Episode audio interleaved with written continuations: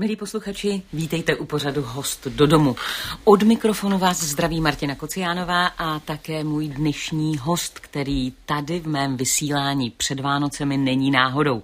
Potomek jednoho z nejstarších českých šlechtických rodů, Děpolt Černín, před pár lety založil spolek pro tradiční Vánoce a snaží se tak do českých domácností vrátit původní zvyky křesťanských svátků.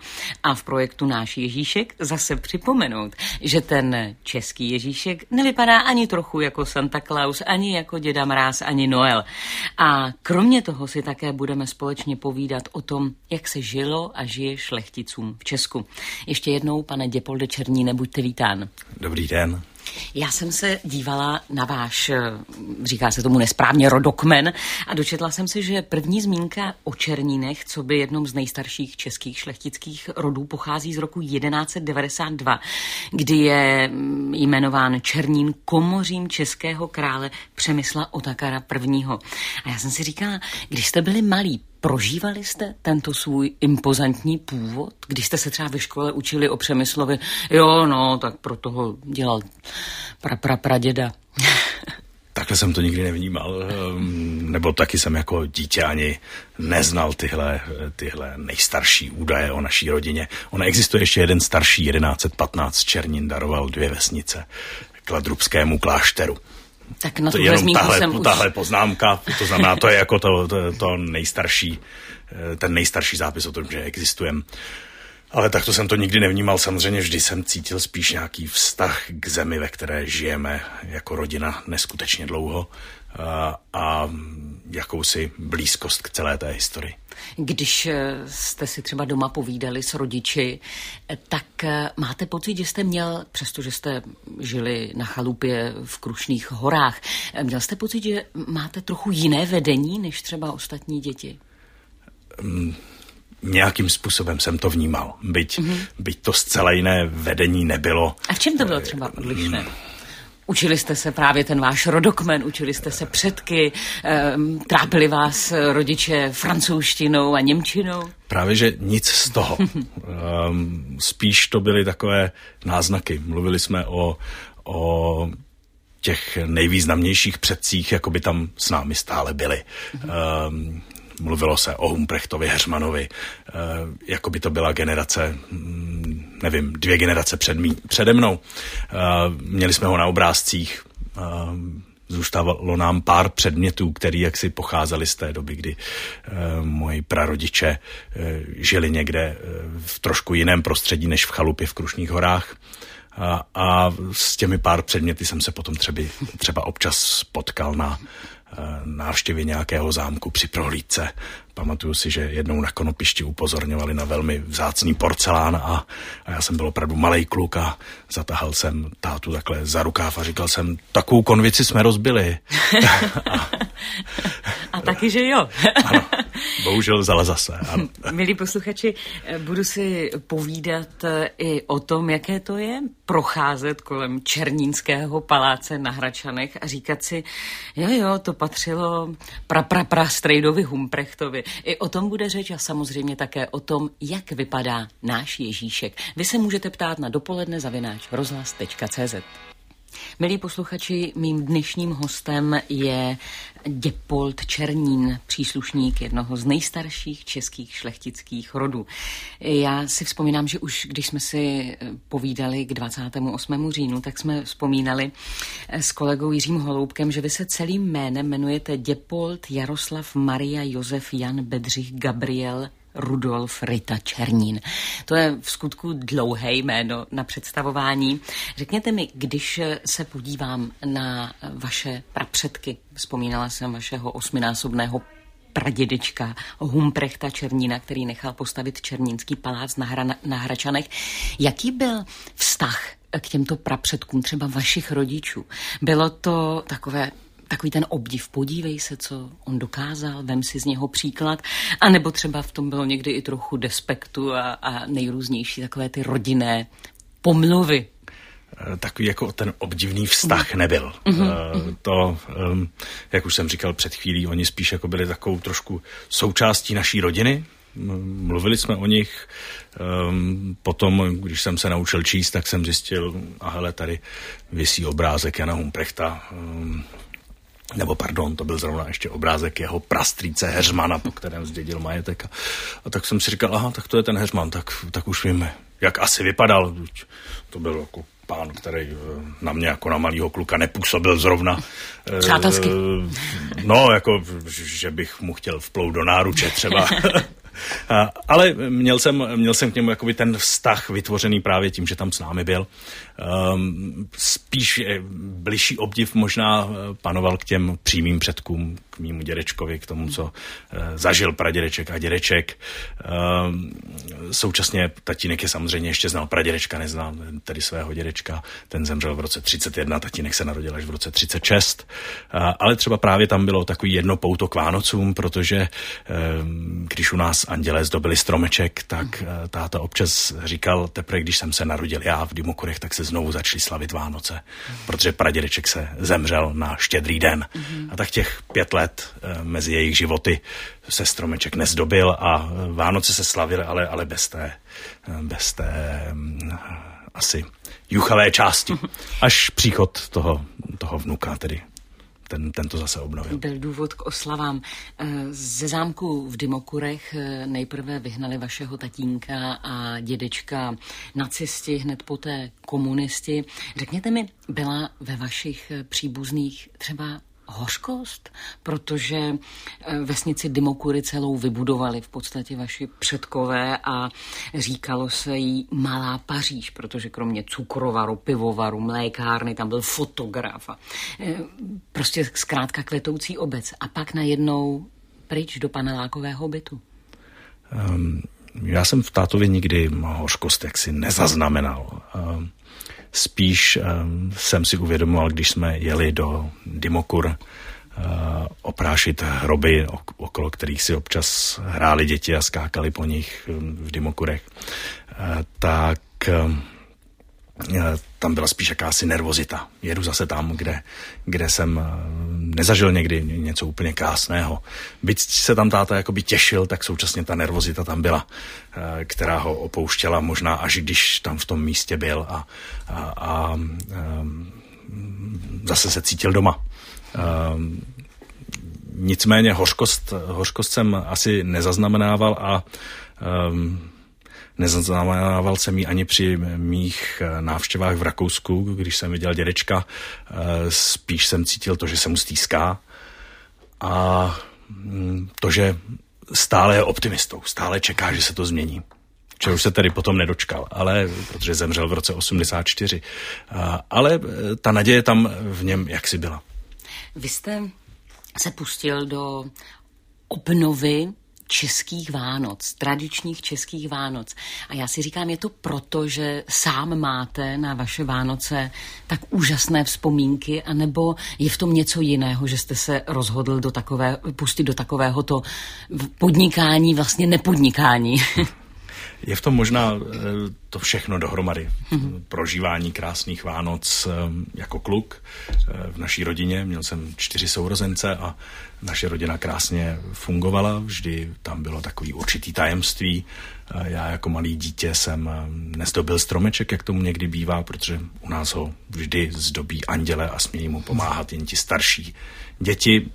Já jsem byl třetí a, a patřil jsem už k těm mladším. Samozřejmě jednoho dne jsem dorostl i do toho, že už jsem andělům mohl pomáhat. Um, ale stejně jsem je neviděl. Nicméně jsem je okolo tušil. No a předtím, předtím jsme třeba chodili zdobit stromeček pro, pro lesní zvěř, což v těch Krušných horách vždy to byl strom, který nebyl v lese, byl opuštěný. Asi jsme mu moc nepomáhali, protože předpokládám, že s naší mrkví okousali i, i, i jeho větvičky, ale, ale vždycky jsme si vybrali ten stromeček znovu a on tam rostl a byl, takže um, možná, že dneska po těch mnohých letech už z něho bude velký solitér, musím se na něj zase podívat. A um, to byla jedna věc, potom jsem to samé vlastně chtěl s manželkou přenést pro naše děti. E, prožívali jsme krásné Vánoce a, a uvědomil jsem si, že jako v, ve veřejném prostoru, tedy ve městě, pořád ty Vánoce nejsou podle toho, co doma prožíváme.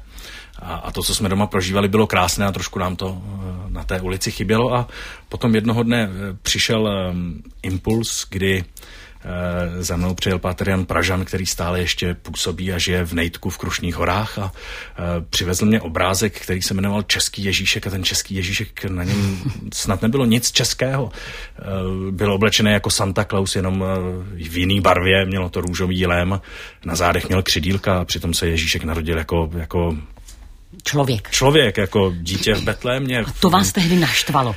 No to mě, to mě trošičku zaskočilo a, a souhlasil jsem s ním, když mi říkal, podívej se, ten, tento nevkus možná nejvíc poškodí Ježíška. My si za malou chvíli budeme povídat nejenom o tom, jak tedy vypadá ten správný český Ježíšek, když vlastně nikdo neví, jak vypadá, i o tom, zda ještě vůbec víme, jaké jsou ty tradiční české Vánoce. Host do domu. Dnes s Martinou Kociánovou. Milí posluchači, mým dnešním hostem je Děpolt Černín, mohla bych také říct pan hrabě, ale když u nás se ty tituly šlechtické nenosí, ale v každém případě to, že jste potomek jednoho z nejstarších českých šlechtických rodů, který sahá až k Přemyslovcům, tak to zkrátka pravda je a to vám nikdo nevezme. My si povídáme o vaší aktivitě Spolek pro tradiční Vánoce a také ještě va, váš projekt Náš, náš Ježíšek, to zdůrazňuji. Já jenom, když jsem se dočetla, že vy máte cíl vrátit do českých domácností tradiční české Vánoce, tak jsem si musela položit otázku, je šance je vlastně udržet. Už asi nikdo nebude mazat těsto na Vánočku na stromy, aby příští rok rodili. Už nikdo nebude dávat kohoutovi česneku ani hrachu jeho družce. Tak jsem si říkala, jestli to není trochu sisyfovská práce, protože časy se mění, Vánoce se mění a v tomto případě bych možná dodala i bohužel. Já myslím, že je to důležitá práce, tak jsem to nějak pochopil a poznal. Trápilo mě to, že většina lidí říká, k nám chodí Ježíšek. Mm-hmm. Ale neumí si ho představit, neumí si ho tedy spojit s tím Ježíškem z Betléma a, a tady je potřeba říct, že chceme-li si chránit nějakou tradici, tak to nemůže být jenom ve jménu a říkat Ježíšek Santa Clausovi, protože Ježíšek skutečně není české jméno pro Santa Clause.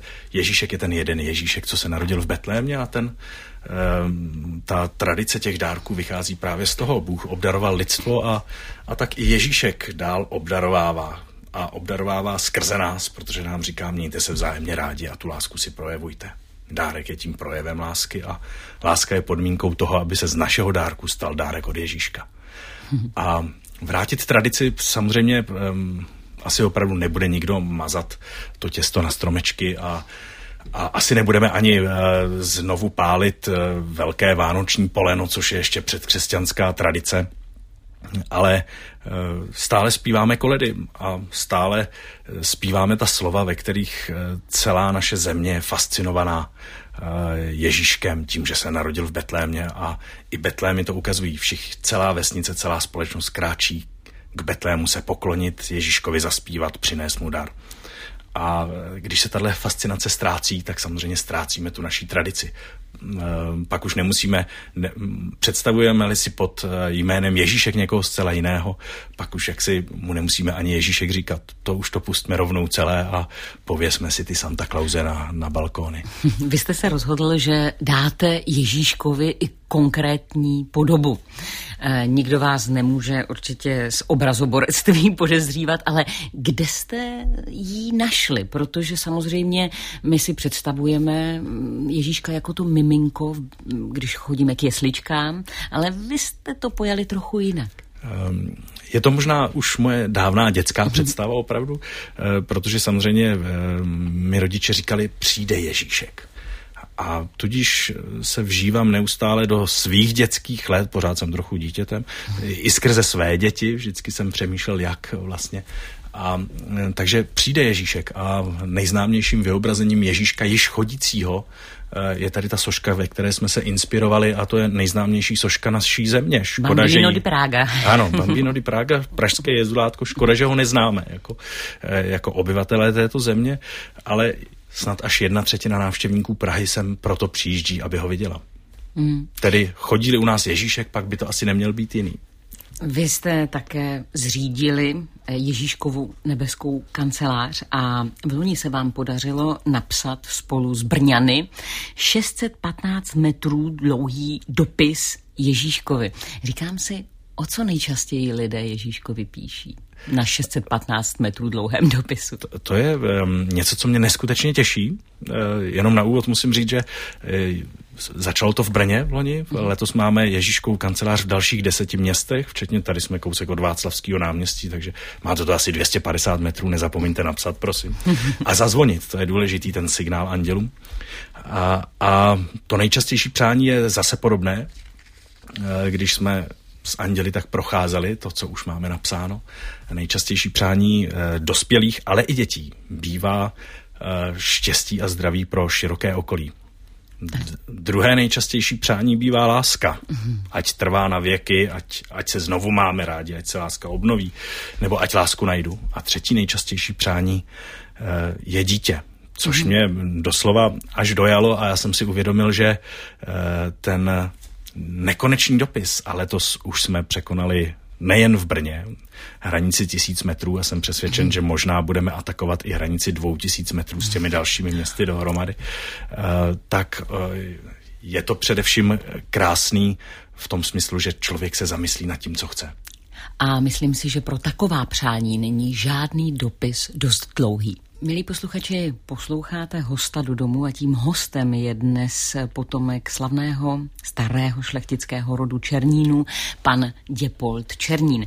A kromě vašeho projektu Náš Ježíšek a spolek pro tradiční Vánoce musím ještě doplnit, že vy máte přesah a pokračujete ve svém úsilí o zavedení takzvaného vratného systému hrnečků a kelímků s motivem Ježíška na vánočních trzích.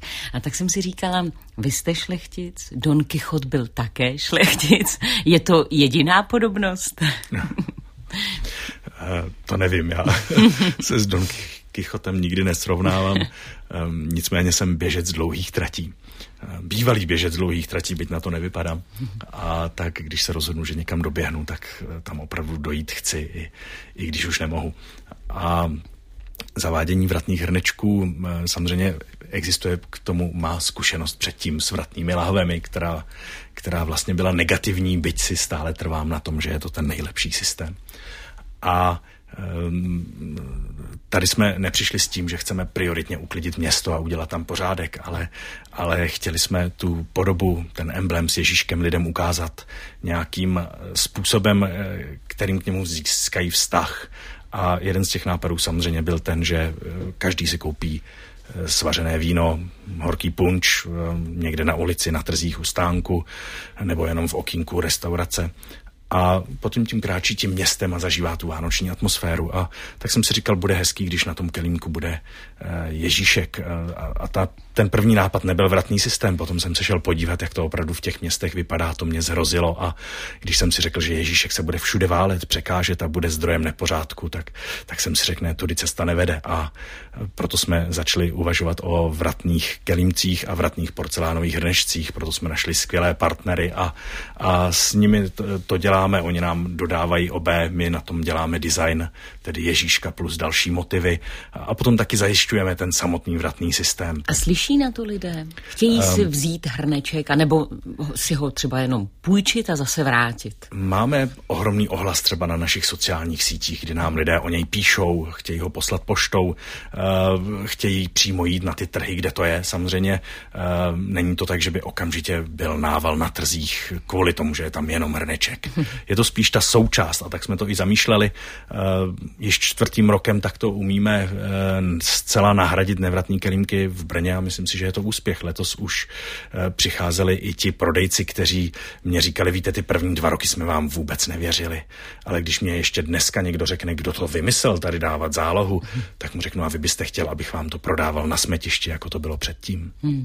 A tak to je samozřejmě krásná satisfakce a já vím, že ten hrneček a kelímek, ke kterému pak člověk získá vztah napřed, možná je zaskočen tím, že dává zálohu v Čechách, to není zvykem, ale poté si řekne, ta záloha je dobře investovaná, v speciální hr, vánoční hrneček koupím za dvě stě padesát korun a, a tady ho mám za cenu daleko nižší a už z něj piju na ulici, ten si musím odnést domů. Vy jste tady řekl vratné lahve a mě to navazuje na dotaz Petra, který vám píše: dobrý den, jsem sběratel starých pivních lahví a na jednom kusu z mé sbírky je nápis Děpolda hraběte Černína pivovar v Dymokurech.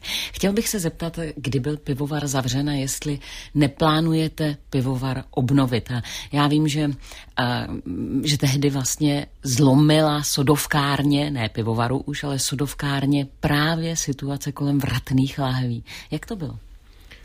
Tak bylo to tak, že my jsme převzali výrobu v roce devadesát jedna původně s myšlenkou, že limonádu vyrábět nebudeme a že opět chceme obnovit pivovar, takže to je odpověď na pánovu otázku. Nicméně jsme zjistili, že pivovar v té velikosti, co objekt představuje, určitě nemůžeme uplatnit na trhu, a tak jsme se rozhodli pokračovat ve výrobě limonády, kterou jednou do, třeba doplníme malým pivovarem. Nicméně bylo to období, kdy u nás vyhrávalo vše, co bylo nové, co přišlo ze západu, mělo tu krásnou značku Made in West. A my jsme zůstali u vratných lahví nula třicet tři litrů nealko, tehdy normovaná lahev, plus jsme ji poté doplnili o větší lahev nula sedm a, a nedovedl jsem si představit, že bych, protože to bylo i období, kdy tatínek restituoval lesy, že budu vyrábět petlahve, které se potom v těch lesích budou válet. A tak jsme opravdu na tom lpěli a u toho se trvali, nicméně nezájem zákazníků, spotřebitelů o limonády ve vratných lahvích nás zcela vytlačil z běžného trhu, takže jsme se stali dodavatelem především e, velkých závodů, například mm-hmm. Škodovky v Mladé Boleslavi, to jsme pokračovali, ale stali jsme se tím jediným dodavatelem. E, ale e, i toto spojení, e, jak si se ukázalo, těžké, takže nakonec jsme neobstáli a museli jsme výrobu ukončit. A vy si teď vlastně užíváte vratné hrnečky místo vratných lahví. Ano, přesně tak to je. Milí posluchači, ptát se můžete i vy na dopoledne zavináč rozhlas tečka cz. Host do domu. Dnes s Martinou Kociánovou. A především s Děpoldem Černínem, potomkem jednoho z nejstarších českých šlechtických rodů a duchovním otcem projektu Český Ježíšek, nebo Náš Ježíšek, tak je to správně. Pane Děpolde, já když jsem se zamyslela nad tím, co je třeba pro vás jinak, než pro nás, kdo nemáme modrou krev, tak mě napadla jedna věc, která je pro vás mnohem důležitější, a to je prvorozenost a druhorozenost. A vy jste druhorozený syn. Řekněte mi, vnímal jste to? Bylo to ve vaší rodině tak jako nastavené, že jste přeci jen věděl, že pokud by se vám někdy majetky vrátily, tak je tady prvorozený, který musí být tím hospodářem? Já jsem to až takhle nikdy neřešil, ale vždy jsem to vnímal, že to tak je. Takže, tak to prostě je takže, ložené. Takže to tak je a nemám s tím problém. Já mám svůj krásný život, svých pět dětí a, a, a své sny a A ale, zatím jdu. Ale pozor, já jsem četla výrok druhorozeného syna, vašeho bratra Maximiliána, a ten říkal: to patří k naší tradici. Nejstarší syn je nástupce v hospodářství a mladší se dá buď na kněze nebo na vojáka do služby prospěšné zemi. Tak kněz nejste, voják nejste, jste aktivní záloha? Já mám dokonce modrou knížku, protože jsem si dost rozbil páteř, ale po čtrnácti měsících služby se jaksi ta klasifikace změnila. Nicméně asi ve chvíli jakéhokoliv konfliktu bych cítil povinnost stejně té zemi pomáhat. A, takže nic z toho nejsem, ale, ale stále si myslím, že, že jít za svými sny, který mohou něco přinést společnosti, je daleko důležitější, než, než si jenom vyplnit kolonku zaměstnání. Ta služba zemi, služba vlasti, služba třeba vesnici se pak mohla projevit ve vašem životě, protože po čtyřiceti letech se vám zámek v Dymokurech vaší rodině vrátil.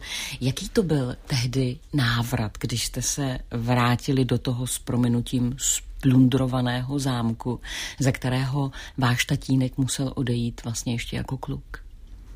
A tak tatínek z něho odešel úplně jako kluk, protože se tam po té, co byli vystěhováni po zavření mého dědečka za války, tak už se tam nikdy nevrátili. To znamená, ti komunisté už vlastně neměli co vzít, pouze proběhlo jakési papírové navrácení se znárodněním až někdy v roce padesát jedna, ale mému dědečkovi ani po návratu z...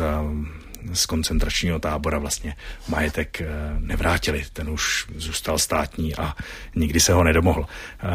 Ten návrat, já myslím, že spíš jsem to pozoroval na mým tatínkovi. Já jsem mu kdysi řekl, protože jsem věděl, že jsem ten druhý, že tak když se začal starat o restituce, tak jsem mu řekl, že když by potřeboval pomoci, tak samozřejmě ví, že tady jsem, a on opravdu skutečně jednoho dne přišel do banky, kde jsem tehdy pracoval, a řekl mi, za čtrnáct dní tě potřebuju v Dymokurech. No tak jsem šel, dal jsem výpověď a za čtrnáct dní jsem byl v Dymokurech.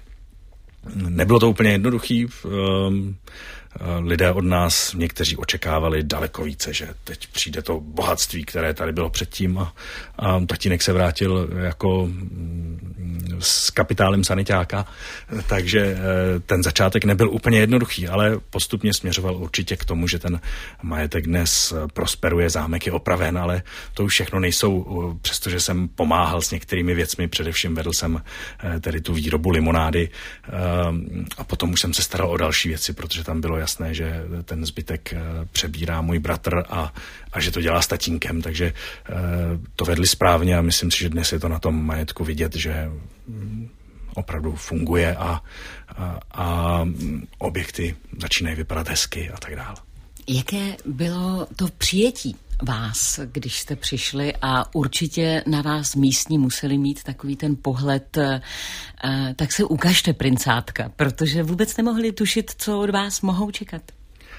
No určitě i toto v těch pohledech těch lidí bylo. Někteří se opravdu radovali a vnímali, že to nebude jednoduchý a, a fandili nám. Jiní měli tento pohled, který říkáte, ale myslím si, že dneska už je to, jak dlouho, dneska už je to nějakých, neumím teď ho nevyrychle ani počítat, třicet let, tak. takže za tu dobu už, už je to skoro, skoro stejnou dobu jako, jako ten pád, že? Takže je vidět, že se ta společnost začíná narovnávat, že, že vnímá to, že každý má svou úlohu a, a a své postavení a v tom se snaží obstát. A tak doufám, že jaksi ta společnost celá v tom směru obstojí. Hmm. Milí posluchači, ptát se mého dnešního hosta Děpolda Černína můžete i vy na dopoledne zavináč rozhlas tečka cz. Milí posluchači, s mým dnešním hostem Děpoldem Černínem se procházíme nejenom vánočními městy, protože se bavíme o jeho projektu Náš Ježíšek, ale procházíme se také historií, protože právě rod Černínů patří k nejstarším českým šlechtickým rodům. Já jsem se, pane Černíne, dočetla, že dokonce váš předek byl jediným katolíkem mezi protestanty sťatými roku šestnáct dvacet jedna na Staroměstském náměstí. Zase si říkám, jaké to asi je jít na místě, kde stála ta šibenice, a říkat si, tak tady to byl zase nějaký pra, pra, pra, pra, pra předek. Tak... Um... Tohle je samozřejmě smutná událost. Hmm. Doprovázeli ho dva jezuité na tu popravu. A tak samozřejmě vždycky tak, jak si hořce polknu, když si uvědomím, že to byl jeho osud. A možná ho do té situace i někdo navedl, ale to asi neumíme úplně dneska posoudit. Ale to, že potkám nějakou rodovou vzpomínku v Praze, to se, to se váže skoro ke každé desáté ulici, takže to je pro mě běžný, to, to mě vlastně vytváří ten vztah k tomu místu. A tenhle největší vztah třeba cítím, přestože jsem do Dymokur, při, pardon, do Dymokur, tam jsem jezdil už jako dítě, ale, ale do Chudenic jsem poprvé přijel ve věku asi třicet let, předtím jsem jezdil do Křimic, což není daleko, do Klatov k, k mýmu strýčkovi a tetě, ale do Chudenic jsme nikdy nezajeli a, a jednou jsme jeli s dětmi okolo z Bavorska z nějaké oslavy a já jsem říkal, máme chvíli čas, přijedeme sice domů daleko později, ale tak spát v autě umíte. Musíme jít do Chudenic, abychom konečně byli pra, praví Černínové. A, a vlastně jsem si uvědomil, když jsem tam přijížděl na tom Klatovsku, že, že opravdu člověk má vztah k tomu místu, protože ho k tomu ti předci vážou. Hmm. Vaše maminka Polyxena byla rozená Lobkovicová.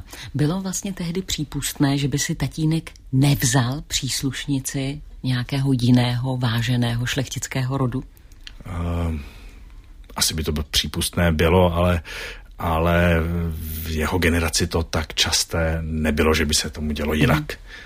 Mm. Moje maminka vždy říká, udělali jsme rodičům radost. Já vždycky doufám, že tam bylo ještě něco více. Určitě a, a ano. Cítil proto... jsem to mezi, mezi mými rodiči, jaksi, že, že to byl opravdu vřelý a hezký vztah. Takže, oni opravdu vydřeli v dobrém i ve zlém. A ano. To dokonce na pohřbu vašeho tatínka říkal jiný český šlechtic, že neví, zda by zvládl jeho osud s takovou hrdostí a s takovou silou. A velká, velké úctě se vlastně těšilo také rozhodnutí Děpolda Černína a vaší maminky Polyxeny, že vlastně ani po tom roce šedesát osm neutekli. Proč zůstávali v panelákovém bytě u Karlových Varů a potom později na chalupě v Krušných horách a neodcestovali třeba do Vídně za svými bohatými a váženými příbuznými? Tak oni vlastně taky napřed odcestovali, protože někdy v roce šedesát osm přijeli do Vídně, hranice byly otevřený, takže to nebyl takový zásadní problém. Měli výjezdní doložku, kterou si nechali prodloužit na dva roky. Tatínek vykládal, že když přijeli do Vídně, tak, tak to ani můj dědeček nevěděl, takže šel k telefonu a zavolal ve Vídni dědečkovi a ten říkal, no tak pojď domů. A samozřejmě ale táta už měl rodinu, já jsem ještě nebyl na světě, nějakou dobu žili u příbuzných, ale samozřejmě to znamenalo, přišli tam s tím handicapem toho, co táta tady s maminkou mohli a nemohli, nemohli studovat, Nem, bylo velmi těžký okamžitě nastoupit a uplatnit se. Takže se pak rozhodli, že je škoda, když v Čechy zůstanou bez jediného Černína a, a ta síla je táhla domů. Říká se noblesse oblige, vznešenost nebo noblesa zavazuje. Narážel jste na tento vzkaz vaší rodiny směrem k vám a vlastně ke každému dalšímu členu? Cítil jste, že vlastně jste pořád povinován svým předkům chovat se správně? Tak určitě to je něco, co jako necítíte, není to hlas, který vám denně káže jako dášence, hlas přírody, a, ale... Um, Je to, je to to, co prožíváte právě v té krajině, když skrz ní procházíte, ten, ten vztah k té historii, k tomu, co tady předkové zanechali. A najednou si třeba říkáte, mým úkolem je asi také něco zanechat. A, a teď mám samozřejmě ale jiné možnosti, takže co můžu zanechat? Samozřejmě vztah ke svému okolí, ke své rodině a, a, a potom třeba to, co mě převyšuje a to já tady vidím v, právě v té mé obnově Vánoc, návratu Ježíška, návratu toho krásného vztahu, kdy celá země je fascinována a, a, a má ten vztah zcela vřelý, dokonce tak, že dokáže skládat nejkrásnější písničky. Vy jste potomek slavného rodu a ti mají tendenci k rodinným podnikům. Podařilo se vám zapojit celou rodinu do vašeho projektu Náš Ježíšek? To bych opravdu bez své rodiny nedokázal, protože ono to znamená, že v polovině listopadu, možná už o něco dřív, skoro rodinu opustím. Procestuji zemi několikrát křížem krážem tam, kde jsou aktivity Ježíška, tam, kde má Ježíšek svůj patronát, tam, kde se něco děje v rámci té tradice, a proto jsme se to rozhodli zaštítit a podporovat. Současně jsem stáhnu taky své starší děti, už ty dospělé, bez kterých bych třeba v Brně nedokázal distribuovat hrnečky devadesáti odběratelům třikrát denně a zajistit, aby měli do čeho jaksi nabízet své, své nápoje. Takže jim za to děkuju, ale znamená to i trošku odříkání. Zkrátka dobře, jsou zataženi do toho se mnou a já se vrátím dvacátého čtvrtého pozdě odpoledne domů. A rozhodně klidný advent vypadá jinak. Ještě na závěr bych moc ráda věděla, protože vy jste letos vydali manifest jakési desateru tradičního adventu a Vánoc s naším Ježíškem. Co je pro vás adventních tradic to nejdůležitější? Co si zkrátka cítíte jako svoji povinnost šířit a uchovat? Z adventních tradic, tak já tam cítím to, že především advent vůbec nezachováváme, že, že jsme si z něho udělali Vánoce. A hmm. obnovit ten rozdíl a prodloužit ty Vánoce, protože dvacátého čtvrtého prosince rozhodně nekončí, teprve začínají a trvají do neděle po Třech králech. A to je krásný období, které je škoda zkracovat. Kéž se nám to podaří, kéž se vám to podaří, kéž dopis Ježíškovi je ten nejdelší, jaký kdy v nějaké zemi napsali. Díky moc, že jste přišel. Já děkuji za krásný povídání a všem nádherné Vánoce. Milí posluchači, můj dnešní host mimo jiné o svém tématu Náš Ježíšek řekl: on naše dárky z opravdové lásky proměňuje svou přítomností ve skutečné dárky od Ježíška. Milí přátelé, nechtě to poselstvím směrem k Vánocům, užijte si je, my se uslyšíme až dvacátého sedmého prosince a samozřejmě i na tyto svátky platí naše: mějte se hezky a něco proto dělejte. Naschledanou.